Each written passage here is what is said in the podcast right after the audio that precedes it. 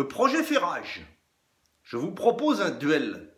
Un duel entre ce tournevis et cette perceuse visseuse. Nous allons parler de productivité et même un peu de religion.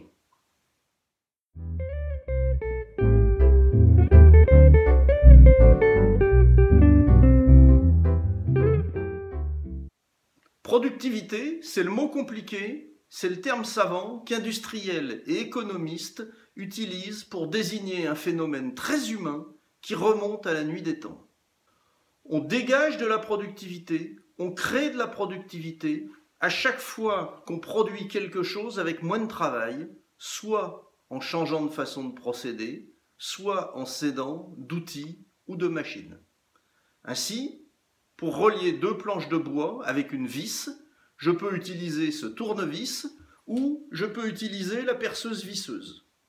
Comme la perceuse visseuse est plus rapide que le tournevis, quand je l'utilise, je fais de la productivité. Autre exemple, laver du linge dans une machine est plus rapide que de le faire à la main. Là encore, productivité car gain de travail. Alors comme vous le voyez, à l'instar de M. Jourdain faisant de la prose, nous faisons tous de la productivité sans même en avoir conscience. Alors pourquoi ce terme productivité a-t-il une si mauvaise image?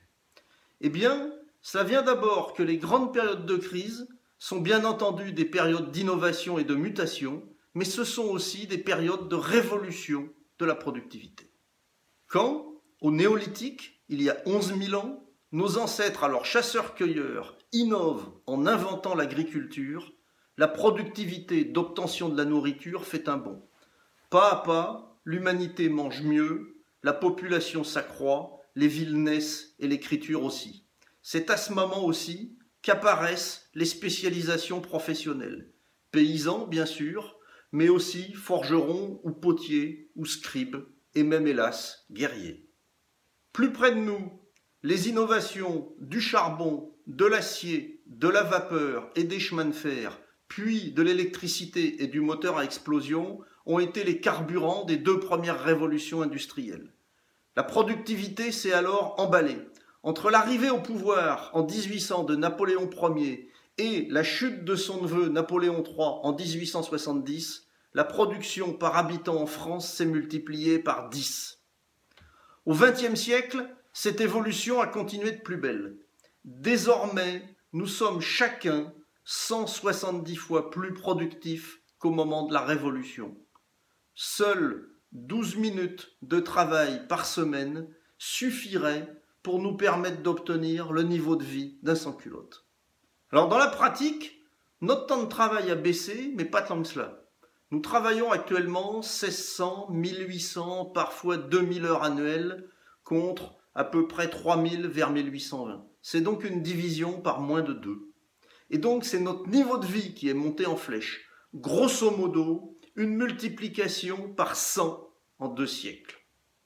Alors, au 19e siècle, si la productivité explosait grâce aux innovations, la société aussi explosait.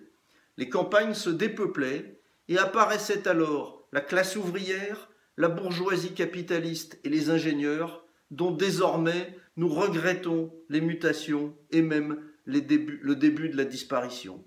Cette transformation a eu ses côtés terribles et des décennies de lutte sociale ont été nécessaires pour que la répartition des fruits de la productivité ne soit pas trop inégalitaire. Ce regard historique nous conduit à envisager la productivité sous au moins trois angles. Tout d'abord, la productivité est consubstantielle à l'espèce humaine. Quelque part, nous avons tous le chromosome de la productivité. L'humanité ne peut s'empêcher de vouloir améliorer les choses, de faire mieux, plus vite, plus fort, même si c'est souvent en zigzag. Et comme cela dure depuis avant même le néolithique, cela ne va probablement pas s'arrêter demain matin.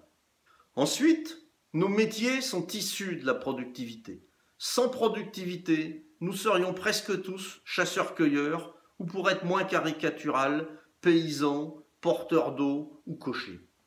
Ainsi, sans productivité, il n'y aurait pas de religion, ou pour être tout à fait précis, il n'y aurait pas de clergé et de culte organisé. En effet, Malgré leur canal de communication direct avec le Tout-Puissant, curés, rabbins, imams, pasteurs n'en sont pas moins des hommes, et ils ont besoin, pour subsister, d'un minimum de nourriture, de vêtements et de logement. Or, l'essentiel de leur temps est consacré au service de Dieu et de leurs ouailles. Ils n'ont donc pas la possibilité de récolter, tisser et bâtir. Il faut donc que d'autres le fassent à leur place. Il faut que la collectivité soit suffisamment productive pour assurer la subsistance de ceux qui ne sont pas directement actifs, comme le clergé, mais aussi les artistes et bien d'autres. Ainsi, en France, le clergé catholique a culminé sous le Second Empire au cœur même de la révolution industrielle, alors que le nombre de personnes qui se rendaient à la messe commençait à baisser sérieusement. En effet, l'augmentation de la productivité a permis alors de faire vivre un ecclésiastique pour 200 habitants, nettement nettement plus que sous Louis XIV et aussi six fois plus qu'aujourd'hui. Dernier point, la fin du travail, que d'aucuns annoncent imminente, n'est jamais historiquement survenue au cours des multiples bouleversements de la productivité.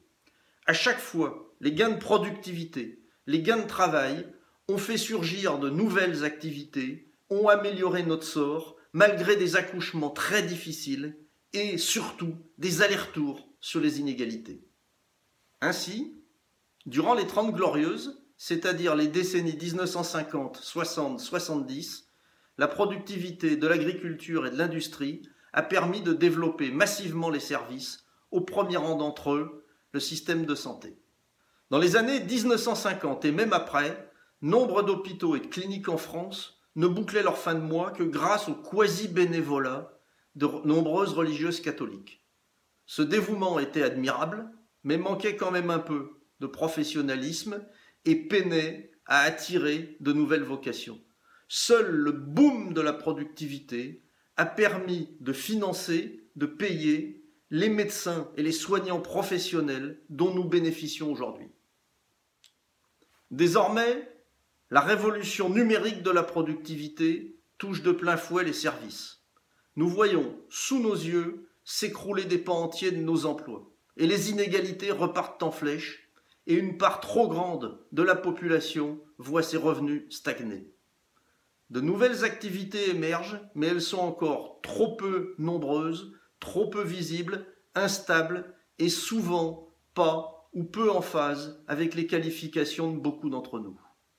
Notre défi collectif n'est donc pas de gérer la fin du travail, mais d'accompagner les mutations de nos emplois, c'est-à-dire de réussir le tour de force, de stimuler chez nous les nouvelles activités, tout en garantissant une protection sociale correcte et un niveau acceptable d'inégalité. L'humanité a toujours eu suffisamment d'imagination pour s'inventer du travail au fur et à mesure qu'elle le réduisait. Les menuisiers et les bricoleurs ont survécu à la perceuse.